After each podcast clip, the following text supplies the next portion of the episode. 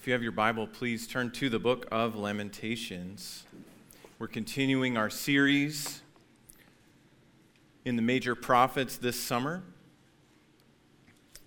We did our last one in Jeremiah last week. And normally we do an overview and then a couple representative ones, but for this one we're just doing one. It's just today. Um, so next week, um, Jimmy Beavers will be up with the overview of Ezekiel. We're looking forward to that. But today, we're in the book of Lamentations. And we won't have a typical uh, scripture reading today, but you can turn to Lamentations 3. That's where we're going to pull most of the quotes that we'll use uh, for this morning. Uh, but before we jump in, let's look to the Lord in prayer. Father, we come to you sometimes not even knowing uh, how to come to you and how to pray. And for the one who's walked in today and is in that spot, Lord, would you meet with them by your Spirit today? For others who come in, like Lamentations, why would we even bother with a book so sad? Um, would you give those uh, some pause to stop, to see, how broken things really are and how important it is that you have made and you will keep your promises. And so, for all of us, whether we come uh, burdened with the weight of the world, generally burdened with the weight of our own sin, would you help us uh, maybe to gain a new category today for how to talk with you and then what to do with the weight that we feel? And so, would you work? I can't do that. Spirit, would you do that for your glory? We pray in Jesus' name. Amen. So, as with all of these overview sermons, we start with the basics. So, that's what we're going to do first before we get into talking about lament and how that should work in our lives today. So, basics first author, Jeremiah, maybe. We don't know for sure who wrote Lamentations. Even its placement in our English Bible has a lot to do with the thought, the assumption that Jeremiah is the author. So I'm not trying to undercut uh, the authorship of Lamentations in any way. Um, traditionally, it's Jeremiah, and that has been a tradition for a really long time, um, all the way to when uh, some words were being written about the Old Testament. It's like, yeah, this was Jeremiah. This is you know, a few centuries later. And then when the Septuagint, the Greek version of the Old Testament was written, they're like, yep, this is Jeremiah. So that's what tradition says. Uh, also, the uh, content helps us think that it could be Jeremiah. The text never says that. So, like in many of the other books we're looking at this summer, it's like the vision of Isaiah, the son of Amos. We're like, I wonder who this is by, right? Now, there are people who might question that, but we're going to take God's word at his word and say, okay, that is Isaiah. The text itself never says that he wrote it, but whether it was Jeremiah or not, it was certainly written by an eyewitness to the brutal siege and destruction of Jerusalem. Also, the theological content of the book lines up really well, uh, particularly regarding uh, what Jerusalem's destruction and the temple's destruction meant, that it was God's judgment because of Israel's sin. Certainly fits with the theology of Jeremiah as well as the theology of Deuteronomy that had in the explication of the Old Covenant the, the blessings and the curses, the blessings for obedience and the curses for disobedience, and that they wouldn't be in the land long if they kept on disobeying. And that's what we see happen. That's what's being lamented. That's the moment that's being lamented here in Lamentation. So, Jeremiah maybe date after 586 BC because that's when Jerusalem fell. That's when the city was destroyed, the wall was destroyed, the temple itself was destroyed. This marked the end of the kingdom of Judah, and with it, seemingly, God's promises and his blessing. Sorry, I got unhooked a little bit here. There we go. That will work better. All right. So that's the date, sometime after 586 BC, most likely quite soon after 586 BC. Genre.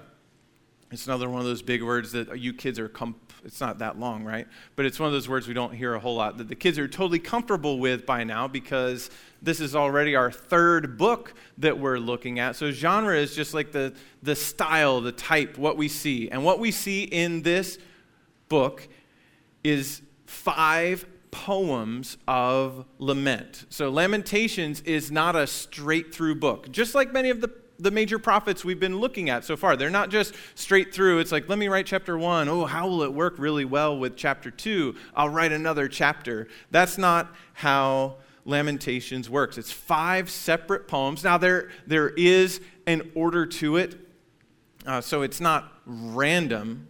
In fact, Lamentations is anything but random. You might think, especially as you read through it. Perhaps if you're reading along with us. And so Lamentations is this week for you after this sermon, these five chapters. As you're reading it, it's like, whoa, there's some really bad stuff in here. Infant children just being left out to die because their mothers can't even think about caring for them because of how bad things are in the city. Even cannibalism is referenced here in Lamentations because it's so bad, and this is what people have resorted to in trying to preserve themselves. They're willing to kill and eat their own children. It's crazy, right? The situation must have been really bad to put people in that sort of a situation. And there's all sorts of descriptions, very descriptive language of, of the destruction, the devastation that God's people felt at receiving his judgment, at the blows that were dealt to them by the Babylonians. The lament here is deep and real. And you might think, with how bad that is, it's just this kind of wild cry. And in some ways, to us in English, it almost feels like that. It's like, thing after thing after thing. Oh no, oh no, oh no. My eyes are, are just flowing with tears, and I can't stop crying because of what has happened. The lament here is deep and real, but it is also extremely well ordered. Depending on what English translation you use and how it's arranged, your Bible may have a Hebrew letter at the head of almost every verse of Lamentations. If it doesn't, you should feel cheated. Actually, pretty much everyone who's using the ESV will not have that. Um, the thing that I'm using for my like just daily reading is the CSB, the Christian Standard Bible, and they have that in there, and it's like, wow, that's so helpful because actually the first four poems are acrostic poems. Now, your ESV does this for Psalm 119. That's the most well known acrostic poem in the Bible. And that might be another little bit of a big word for the kids, but I think you know what I'm talking about. So in Psalm 119, we'll start there because that's one with which we're most familiar. Psalm 119 is actually kind of 22 stanzas of one really long poem. Have you ever wondered, like, Psalm 19, why is it so long? Why 176 verses? That's a lot. That guy had a lot to say about the Bible and how much he loved it. And that's true. But he also wanted to say it in a really memorable way. So it's 176 verses because that is 22 times 8. And there are 22 letters in the Hebrew alphabet. How many letters are in our English alphabet? 26. Very good. So if we were writing Lamentations, chapter 1, like if you take a look at it, even if you turn to chapter 3, you can see the end of chapter 2. It's verse 22. You look at chapter 1, it ends at verse 22. You look at the end of chapter 4, it ends at verse 22. Chapter 5 even has 22 verses, even though it's not an acrostic, it's written to be close. So in Psalm 119, there are eight verses in each stanza. And each one of those verses starts with the same letter, that corresponding letter of the alphabet. So, like for us, verses 1 through 8 of Psalm 119 would all start with A. And then verses 9 through 16 would all start with B. And that's similar here. So, verse 1 in chapters 1, 2, and 4 starts with A. And then verse 2 is with B. Verse 3 is C. And so on. That gets really hard after a while making sure we can start the words with the right letters and still have it say what we want to say and make sense. So this isn't just somebody like, oh, it really hurts, it really hurts, it really hurts, it really hurts, it really hurts. I mean, those all start with I, but that would only take care of one of the letters. So it's not just this, oh, that's certainly present, but it's also well ordered. It's meant for people actually to be able to remember. It's meant for people to be able to see what's happening there, kind of like children's books that teach by having each page be the A, B, C. And we even have some uh, storybooks for children f- to teach the Bible that use that method, right? We have to cheat a little bit on X usually because there aren't very many words that start with X. Um, certainly not very many words we'd use in trying to teach children the Bible that start with X. And so that's what's going on here. Now, chapter 3 is a little different. It has three verses for each letter. And so that's where, if it was divided up that way, you'd see it. Kind of like in um, Psalm 119, it's eight. In chapter 3, it's three verses per letter, and that's why chapter 3 has 66 verses in it. Okay? So it's a lament, it's a protest, it's a cry, it's deep, and real, but it's also extremely well ordered. It's not off the cuff, it's not spur the moment. It's meant to express something, and it's meant for God's people to read it and to, to feel it and to learn to respond the way these poems end up responding for all time. These five separate poems are all variations on a theme of God's righteous judgment on Jerusalem, the absolute devastation of the city and of the people, and ultimately hope that God is not done, that his steadfast love never ceases. It's hope in God's unfailing love and his daily mercies. So it's poems of lament last. It almost feels wrong to have a fun fact about Lamentations, but we're going to do it anyway. Fun fact Lamentations is not technically a major prophet. Technically, it's not a prophet at all. And you're like, why are we doing this today? That is a very good question. In the Hebrew arrangement of the Old Testament, called the Tanakh, Lamentations is not beside Jeremiah. It's included with what's known as the writings, the, the ones we would think of as the wisdom books, like Psalms and Proverbs and Ecclesiastes, books like that.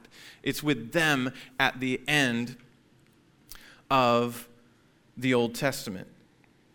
But in our English Bibles, it's included with Jeremiah based on its traditional association with him and with its content relating so closely to the destruction of Jerusalem. So you could quibble and say, this shouldn't be in this series, and you technically wouldn't be wrong, but it also fits really well. And in the way English speakers handle it, it's not really thought of as a wisdom book the same way. So here we are today looking at Lamentations. So that's the fun fact. In the series on the major prophets, we're doing a book that isn't a prophet at all. All the other ones name the prophet and talk about things that he did and things that he said, and there's none of that here. It's just these five poems of lament. Lamentations is meant to help us know what to do when we feel like this. Look at chapter 3, verses 17 and 18. My soul is bereft of peace. I have forgotten what happiness is. So I say, my endurance has perished, so has my hope from the Lord. Have you ever found yourself in a place like that? When we talk about the extreme nature of this book. That's what we're talking about. Is it okay even to talk like this? My soul's bereft of peace. I've forgotten what happiness is. There's nothing wrong with saying that because it's true. It's true. It's where the author really is. Feels like he has no endurance left, and his hope in the Lord feels gone. There can be lots of different ways we get to a place like this. Whether it's what's going on all around the world with wars, with rumors of wars. Maybe it's what's going on in our own city with murders and rumors of murders. Maybe it's what's going on in our nation and kind of whichever side of political divides you find yourself on. If you care deeply about what's going on in our nation, you tend to think this is not going well. And we can lose hope. What are we even doing? Why should we even try? Or maybe it's much closer to home. Even though the city's close and national things affect us, and I mean, even things that go on in Europe affect us here. But maybe it's a lot closer to home, even than any of those things. Maybe it's something in your own family, a loss that you have dealt with recently, or maybe a long time ago that hasn't really been dealt with. Maybe it is a strained relationship with someone who's still living. You say, I wish that were different, but there, we, we I can't do anything about that. I have no hope. Perhaps it's yourself. Danny mentioned this earlier, looking at Psalm 130. It's like, I did that again. Say, God certainly can't accept me after all this. There's no way I can be right with him for real. I've lost hope. Following Jesus is too hard. I feel like my endurance is about to give out. There are lots of different ways we can get here. But the solution for our hearts is the same. There might be some different steps that we take and things that happen along the way, but the solution for our hearts is the same, and it's found here in the book of Lamentations. And so the big idea this morning is this when we face difficulty, sorrow, and loss, we should talk with the Lord about it honestly, humbly, and hopefully. When we face difficulty, sorrow, and loss, we should talk with the Lord about it honestly, humbly, and hopefully. Because even in judgment, which is what was going on in Lamentations. It was the reason for the trouble in Lamentations. Even in judgment, the Lord is merciful. And so it is right to bring our laments to the Lord who loves us. And so part of what we want to do this morning is kind of make room for lament. To say it's right to cry out to God. Because we live in a culture that tries to push down or ignore difficulty, sorrow, and loss, even as it's all over the news.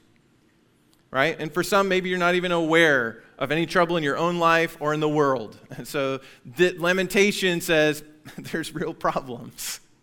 There's real problems, and we need to some degree to feel them for probably more than are in that first category, perhaps you're all too aware and even overwhelmed by personal difficulty, sorrow, and loss, along with all that's going on in our city, our nation, and the world. Because when it's on the news, it's like nothing at all can be done, right? It's reported on, and then it's on to the next story, which is just as bad as the last. Does ever feel that way watching the news? You just stop, right? And it's like, well, but that's not the answer either to say, well, I'll just live our own lives and have no idea what's going on out there. And so, one of the things that we do, even if we do watch the news, after that, what do we do? It's on to whatever movies, shows, games, or whatever else will numb us to the pain, our own pain, and the pain around us just a bit. Lamentations gives us a language, a pattern, and approach what to do with our troubles our own personal troubles, the troubles of our family, of our city, of our nation, and of our world. But that same wrong approach, that everything should be positive, that everything should be good news, essentially ignoring reality, is found in the church too.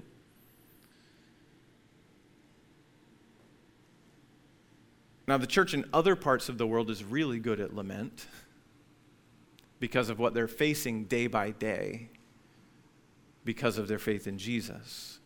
but particularly in America, lament, it doesn't really sell, right? It's not cool. It's not happy. Um, it's not moving us on to the next great thing, right? Every ad that comes at you is how you can be great, happy, healthy, how you can just move on and be, become your best self immediately. And that kind of good news that is the good news of our American culture, which ultimately, if you've tried it for very long, you know it's not actually good news. But that good news sometimes has seeped in and become the good news that the church tries to preach. There was a song that I learned in high school for like a high school choir that we would sing. And it wasn't meant to be the sum of theology, so I'm not trying to trash the church that I was in in high school. But we sang this song I'm happy in the Lord anyway, and it really doesn't matter what comes my way today. I'll wear a smile. I'll, I'll hold my head up high, wear a smile, and say, I'm happy in the Lord anyway. And we would sing that. And it's this like, I'm happy in the Lord anyway, and it really doesn't matter what comes my way today. But if you live long enough, it does matter what comes your way today. Right? You can't just wear a smile, hold my head up high, and say, I'm happy in the Lord anyway. It sounds neat, you can go through deep loss. That sounds awful.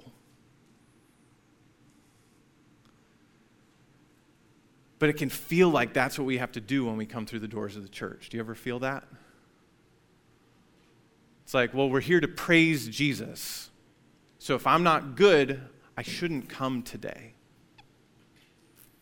If I'm not ready to face everybody and smile and be like, yeah, I'm doing great, I don't belong at church.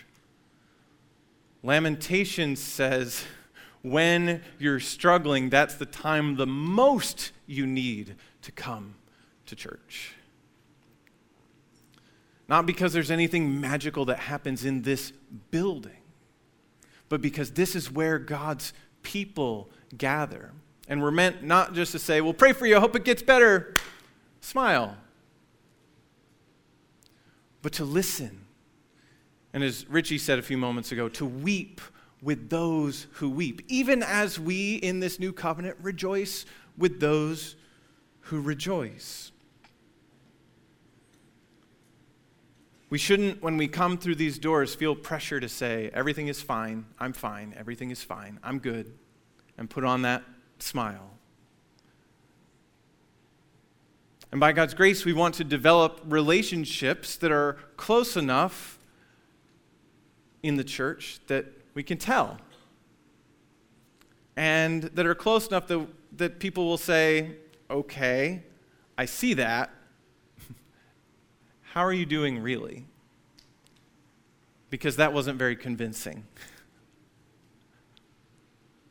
I'm grateful that I've had friends here who've done that for me, and I've gotten to do that for others. It's like, I'm fine, but no, you're not. What's going on? We want to bear that with one another.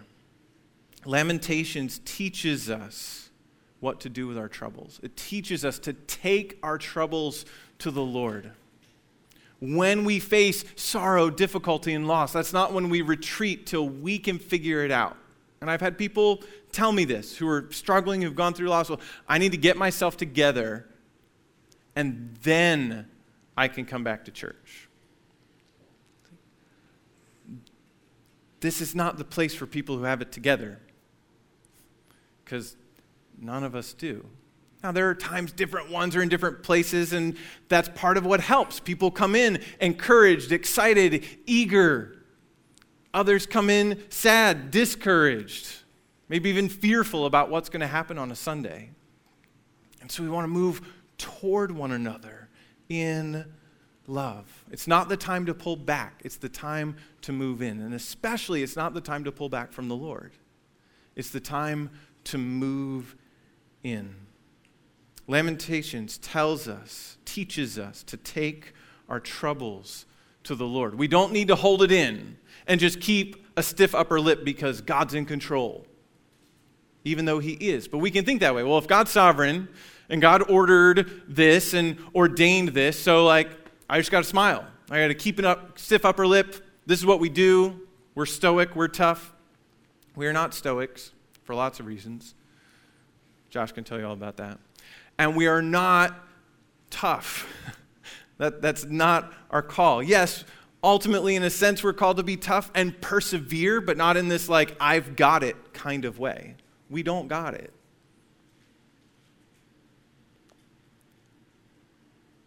And so you say, well, that's not my problem. I'm good at complaining. Okay. But we don't just complain to God and others, because there are some, even some young ones, right? It's like we're quick to complain. This isn't the way I want it, it isn't the way it should be. And we tell our siblings that, we tell our parents that. But the Lord wants us to come to Him with the biggest things and the smallest things. We can talk to God about it, about anything. And we talk to Him for real. That's what that first word is honestly. We can talk with the Lord honestly. Tell Him what's really happening. Tell Him what's really happening in your heart, even if that's a really ugly thing and you feel like that's a bad thing, that's a wrong thing that I should feel. Bring that to Him and ask Him to help you. Ask Him to change you. Tell him what's really going on. There are many examples of this in the Psalms. There's a really extended example of this in Job, and of course, also here in Lamentations. Tell the Lord what's really happening, speak to him honestly. Do you know anyone who has a prayer voice? Like they have their regular voice, that's how they talk to you and me, and then when they talk to God, it's like different. Anybody? I'm the only person who knows people like that. I see, okay, I see a couple smiles out there that say, yes, I know what you're talking about. Okay, yes, thank you. I feel like I understood what was going on there then. Much better. what am I talking about? So they talk to us normally, and then it's like, oh, Oh, God, we love you so much. We're so thankful. Stop that. God, right? This would never happen with moms, like trying to pray with your children during the day, right? Or dads trying to lead the family before the Lord. And it's like, and Lord, we thank you, right? And we act like God needs this special voice from us. That's our holy voice. That's our worship voice. That's our God, I'm talking to you voice. But God wants us to talk to Him for real. Sometimes the right prayer is a cry. Sometimes the right prayer, according to Romans 8, is the Spirit groaning for us because we don't even have the words to say. That's hard, but good and right. We can come to the Lord honestly. Lord, I'm having a hard time because I do see you as sovereign, and this feels wrong. It's not what I want, it's not even what I think would align with your will. And I'm struggling. Come to the Lord with those prayers. He loves to hear them, and He loves to meet with us there. Talk to Him honestly. As you read through Lamentations, you'll find lots of honest talk to God, kind of like the my soul is bereft of peace. I've forgotten what happiness is. So I say my endurance has perished, so has my hope from the Lord. You'll find a lot of language like that in Lamentations. We talk to him honestly. God doesn't want a prayer voice, he wants us before him. So talk to him honestly, but also talk to him humbly. We talk to him honestly, telling him what we're really thinking, what we're really feeling, but we also come with humility. And this means at least two things. It means we come to him under his sovereign hand. He really is in control of all things, even the very worst things that happen to us. And that's difficult for us to understand. I don't understand that completely, how all that works. It's difficult for us in certain moments to accept. It is also the clear teaching of God's word and it is what is happening in Lamentations. And it's clear in that one that it's because of God's judgment. He's, he's spent all his anger on us, he's against us at every turn, and it's because he was. So we talk to him humbly, recognizing we're under his sovereign hand. That's one aspect of it. The other is the humility that says, I don't think this hardship is because of sin. We don't need to try to trace, like if you're sick, it's like, oh, it's because I said that unkind word last week, right? You it's like the instant karma kind of stuff you see on the internet, right? It's like those are funny, but that's not usually how God works.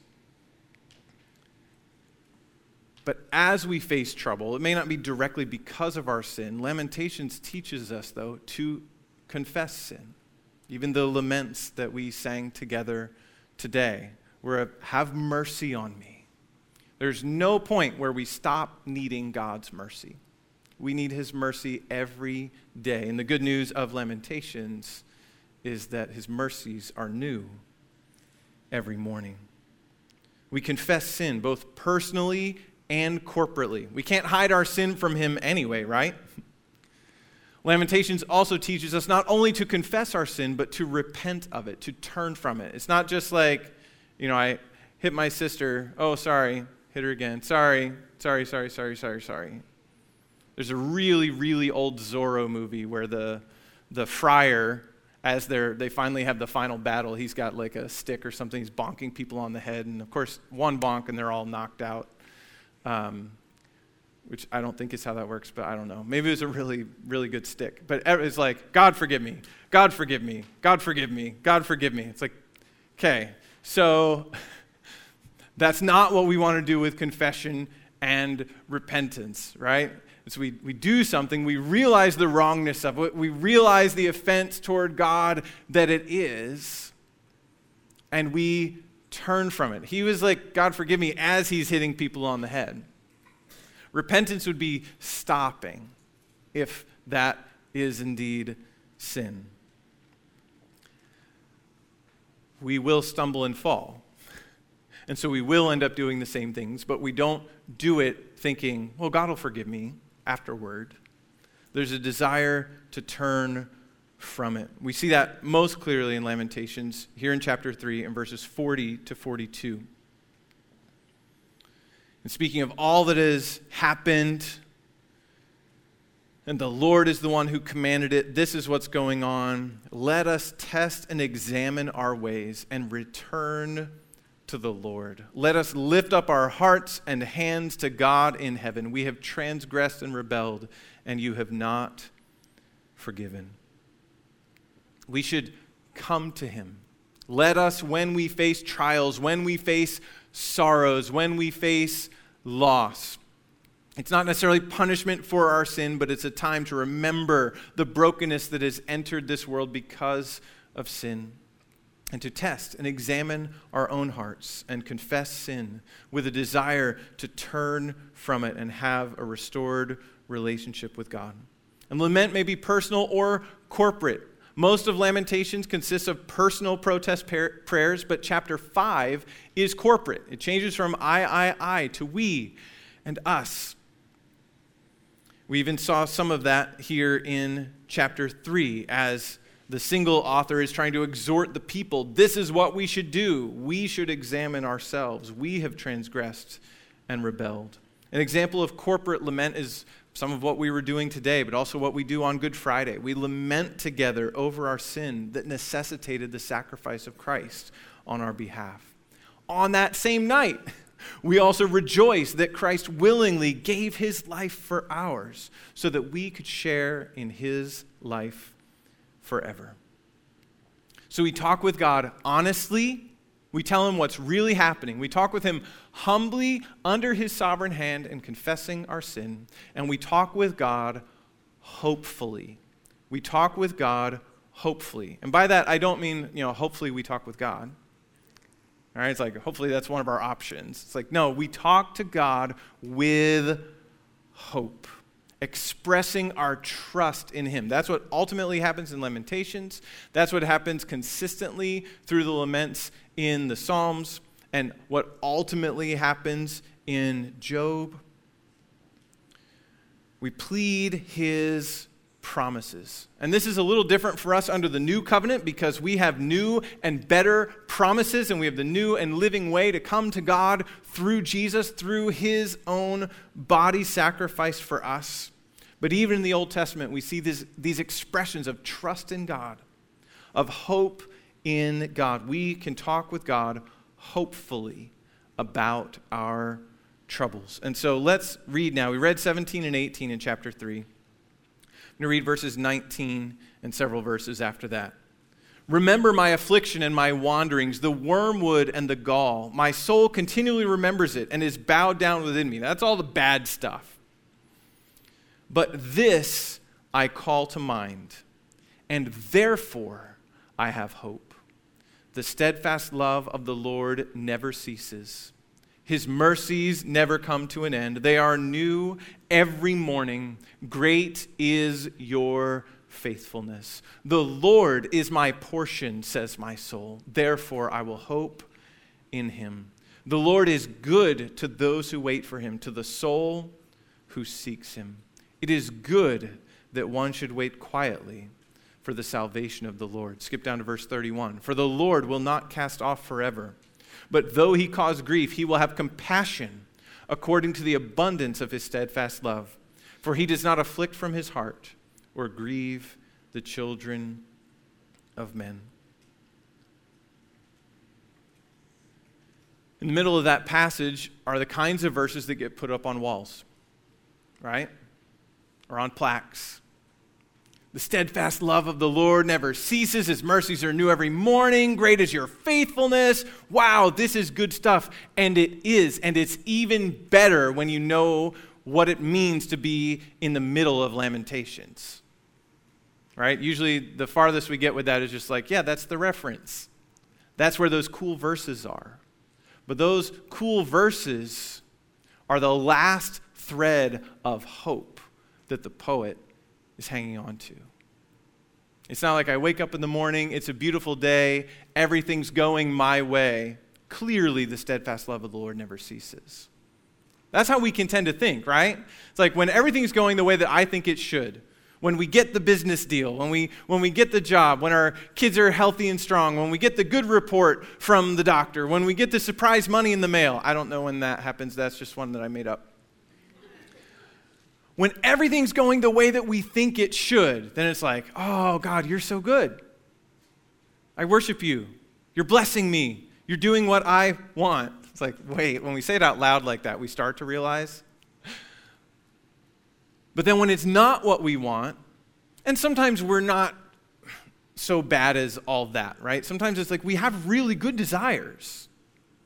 We have things that, like, Lord, this would honor you if it turned out this way. Whether it's in broken relationships, whether it's with our children, whether it's with a coworker that we want to come to know Christ, like, Lord, it would honor you. And that's what I'm praying for. And it's still not happening. It's in the moments where everything's going well for us that we think the Lord's blessing us.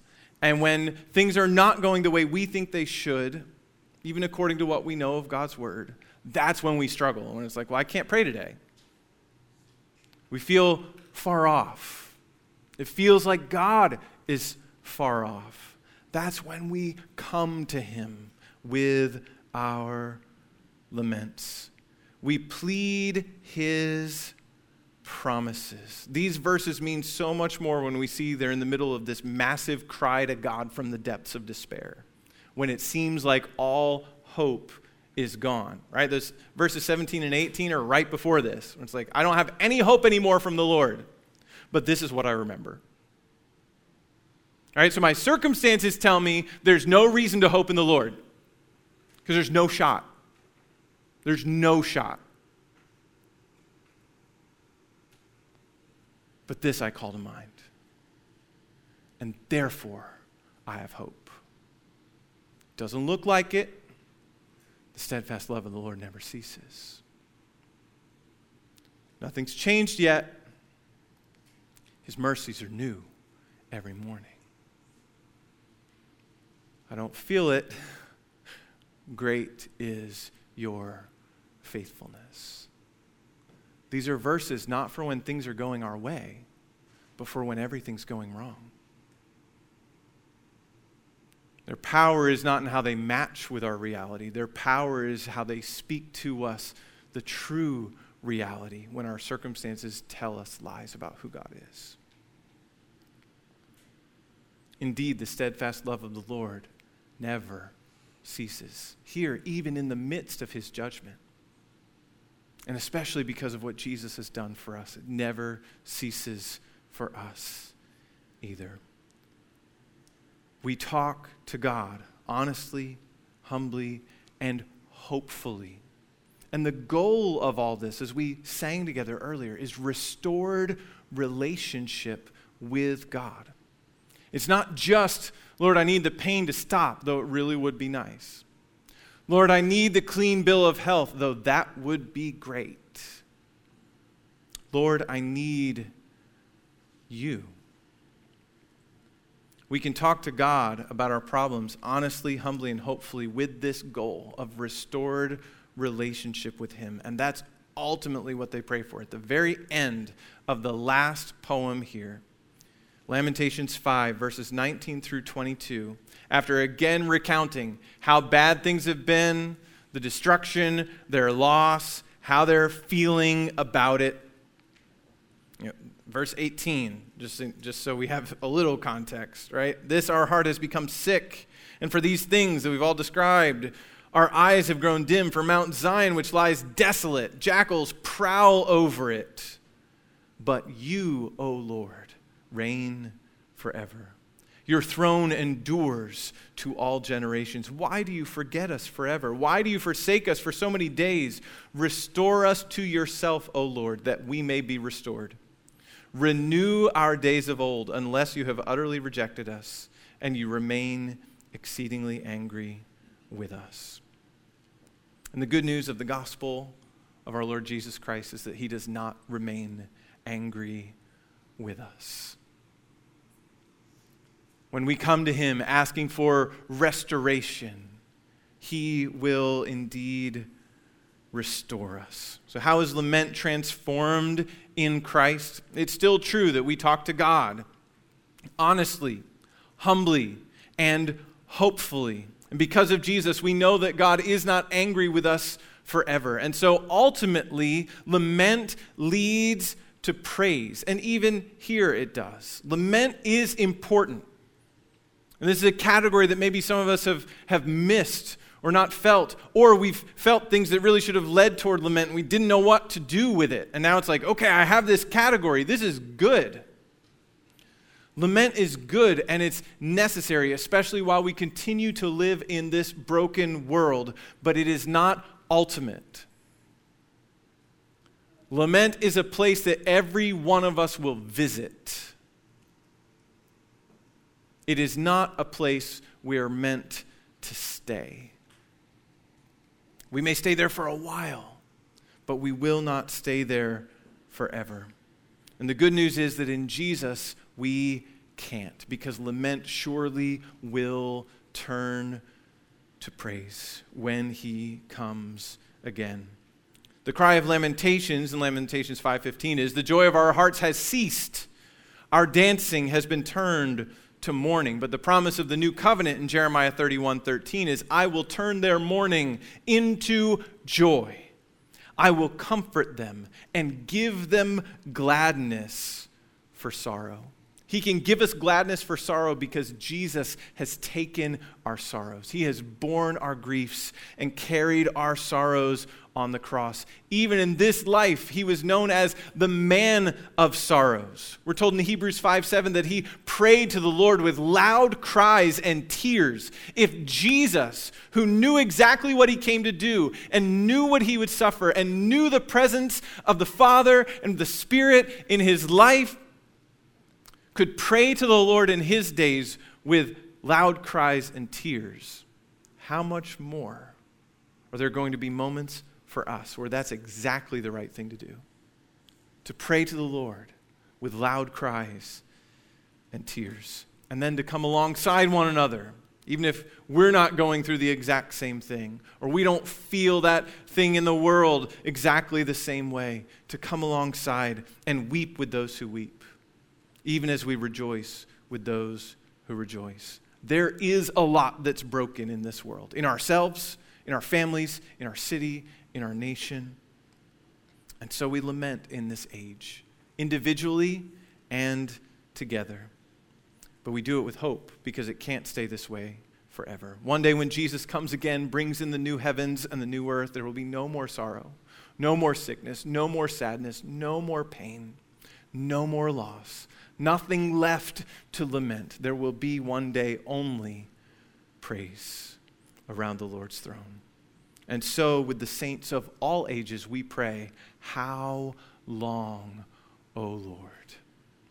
When we face difficulty, sorrow, and loss, we should talk to the Lord about it honestly, humbly, and hopefully. Mourn what is lost, confess known sin, and pray in hope because of God's unceasing love, His unfailing mercy, and His sovereignty in all circumstances. And ultimately take comfort in Christ the salvation he has accomplished for us, and the promise of hope forever that we have in him. Let's pray. Oh God, thank you that you have given us a book like this, a record of the cries, the tears of your people. Would you help us where we bottle things up or think we have to take care of it on our own or get ourselves together before we can come to you, would you help us on the authority of your word to move to you, to come to you, to ask you for forgiveness, to ask you for restored relationship? And would you help us as brothers and sisters in Christ to come alongside one another? That we would be wise in how we deal with one another how we talk with one another, how we encourage one another. That it wouldn't just be trite or flippant, but that it'd be real and deep and filled with hope in your promises. We thank you that all your promises have found their yes and will find their yes in Jesus. And so, would you help us to talk to you about everything, not just what we think you want to hear, not just. Uh, how we think things ought to be, but honestly, humbly, and hopefully. And would you draw near to us? Would you restore us even as we wait for Jesus to come and restore all things? It's in his name that we pray. Amen.